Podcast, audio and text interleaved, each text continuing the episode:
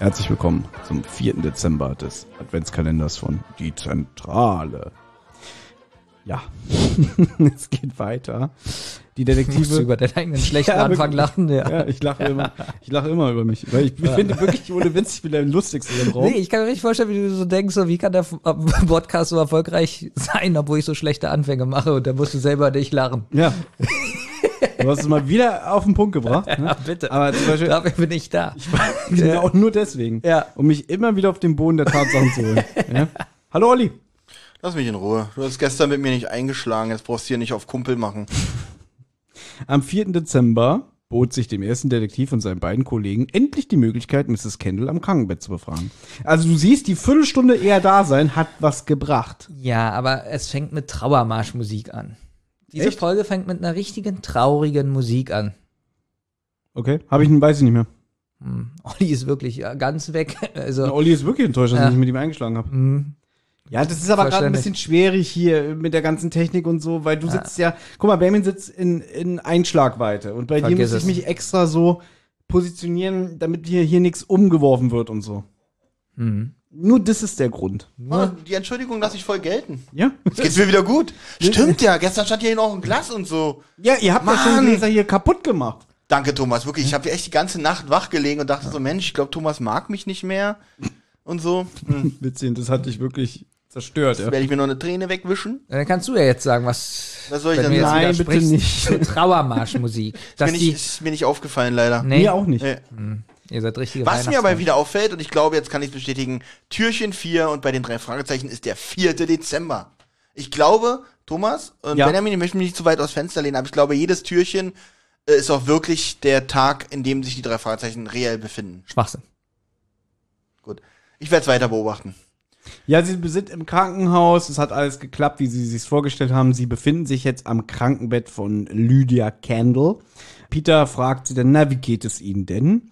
Äh, Im Buch ist übrigens, dass sie nochmal den gleichen Blumenstrauß mitgebracht haben, der hat nämlich die Nacht überlebt. Und ihr geht es so gut, dass sie im fünften Türchen das Krankenhaus nämlich wieder verlassen darf. Also schon mal ein bisschen spoilern wahrscheinlich. Wenn sich meine, mein Verdacht äh, äh, erhärtet, wird sie morgen das in, in der morgigen Folge das Krankenhaus wieder verlassen. Ja gut, hier, hier steht auch, der Arzt hat mir schon in Aussicht gestellt, dass ich bereits morgen früh das Krankenhaus wieder verlassen kann. Ja, ist ja der 5. Dezember. Ja, Ja.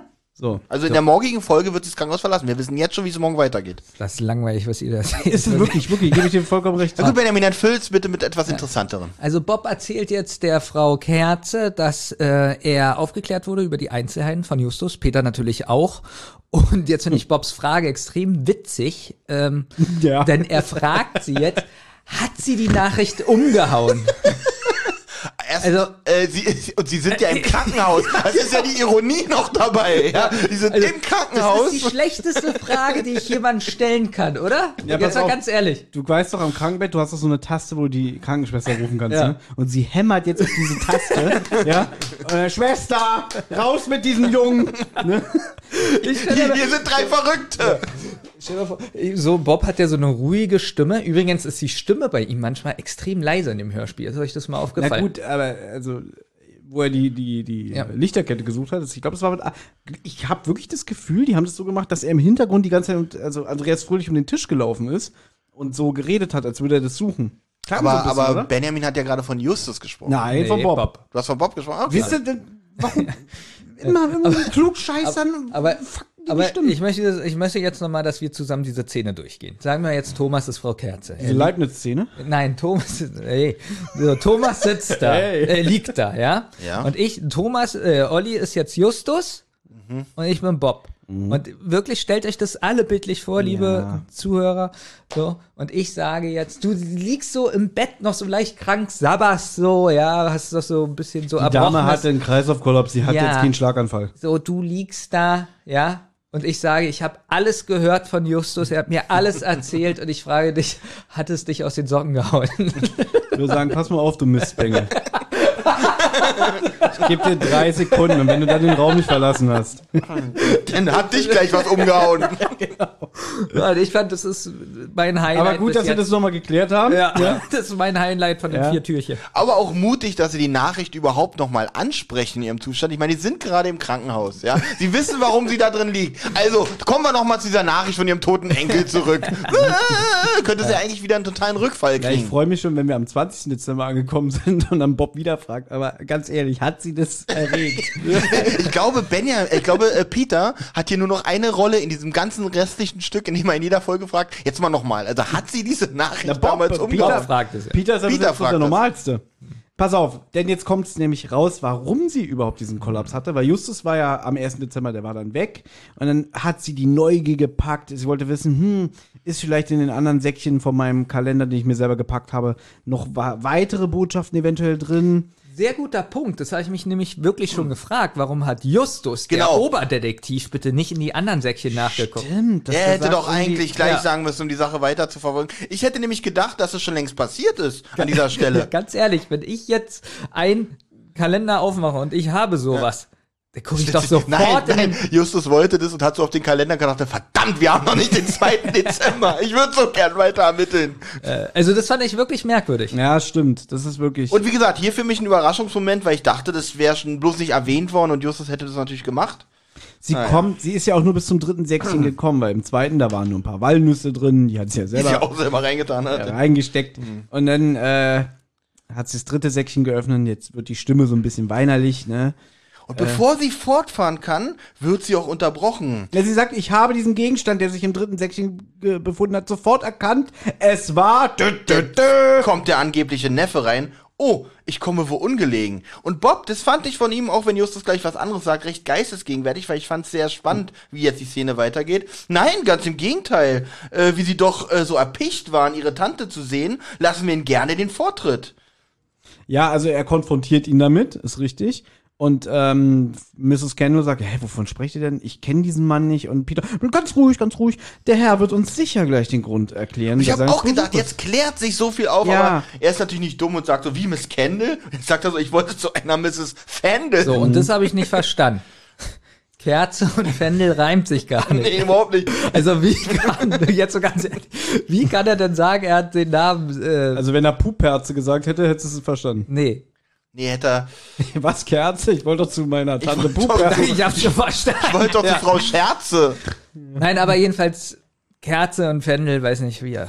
Na gut, auf jeden Fall kommt er mit dieser Lüge durch. Er hat sich wohl in der Tür geirrt und verschwindet dann auch Genau. gleich wieder. Und hier, äh, Justus lässt sofort seinen Wachhund äh, los, ne? Peter, sofort hinterher. Verstanden, Chef. Also Peter nimmt jetzt die Verfolgung auf. Ähm, wir bleiben aber erstmal bei Justus und Bob und Mrs. Candle. Denn sie fragt jetzt, was war, wer war denn dieser Mann?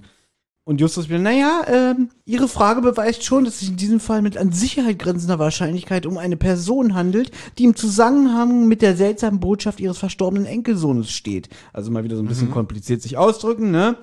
Und sie, ja, ja und, ne?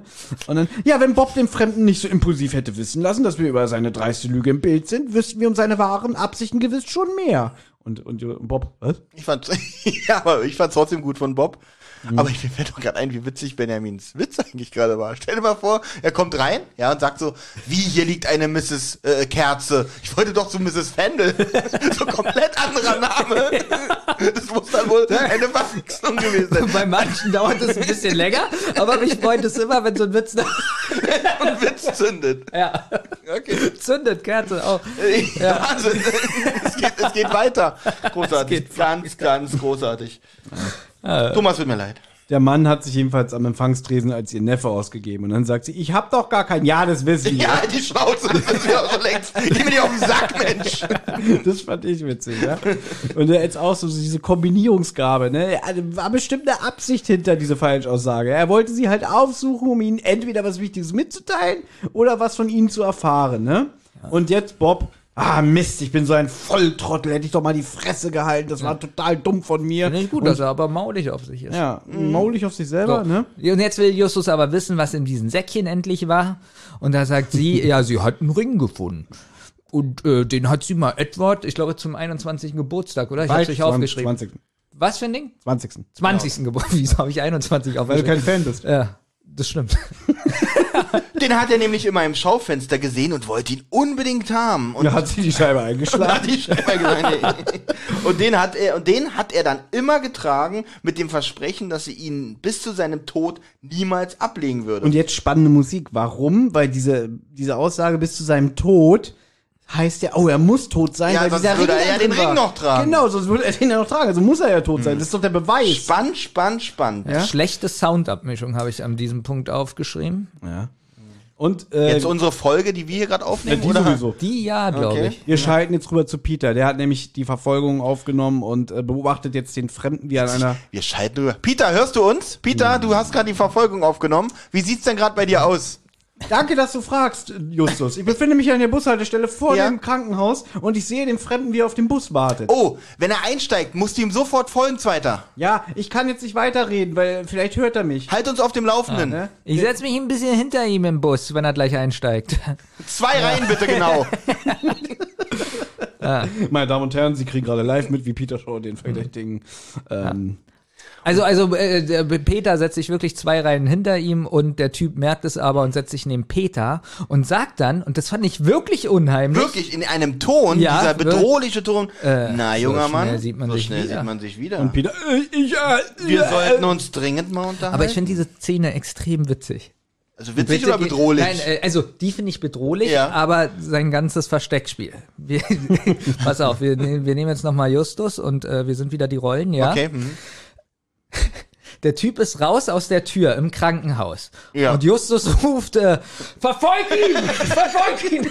Ich bin mir sicher, so wie das hier war, hat er es da schon gehört und dachte so, na Genau. mal gucken. Genau. Aber kann doch tatsächlich sein, wäre mal realistisch. Kann ja wirklich sein, dass er gesagt hat, na. Jetzt stell dir vor, er steigt als erstes in den Bus Ja. rein, sitzt und sieht, wie Peter einsteigt. Den er gerade im Krankenhaus gesehen hat. Und ja. sieht, wie Peter einsteigt so und Peter so wegguckt und zwei Reihen sich hinter ihn setzt.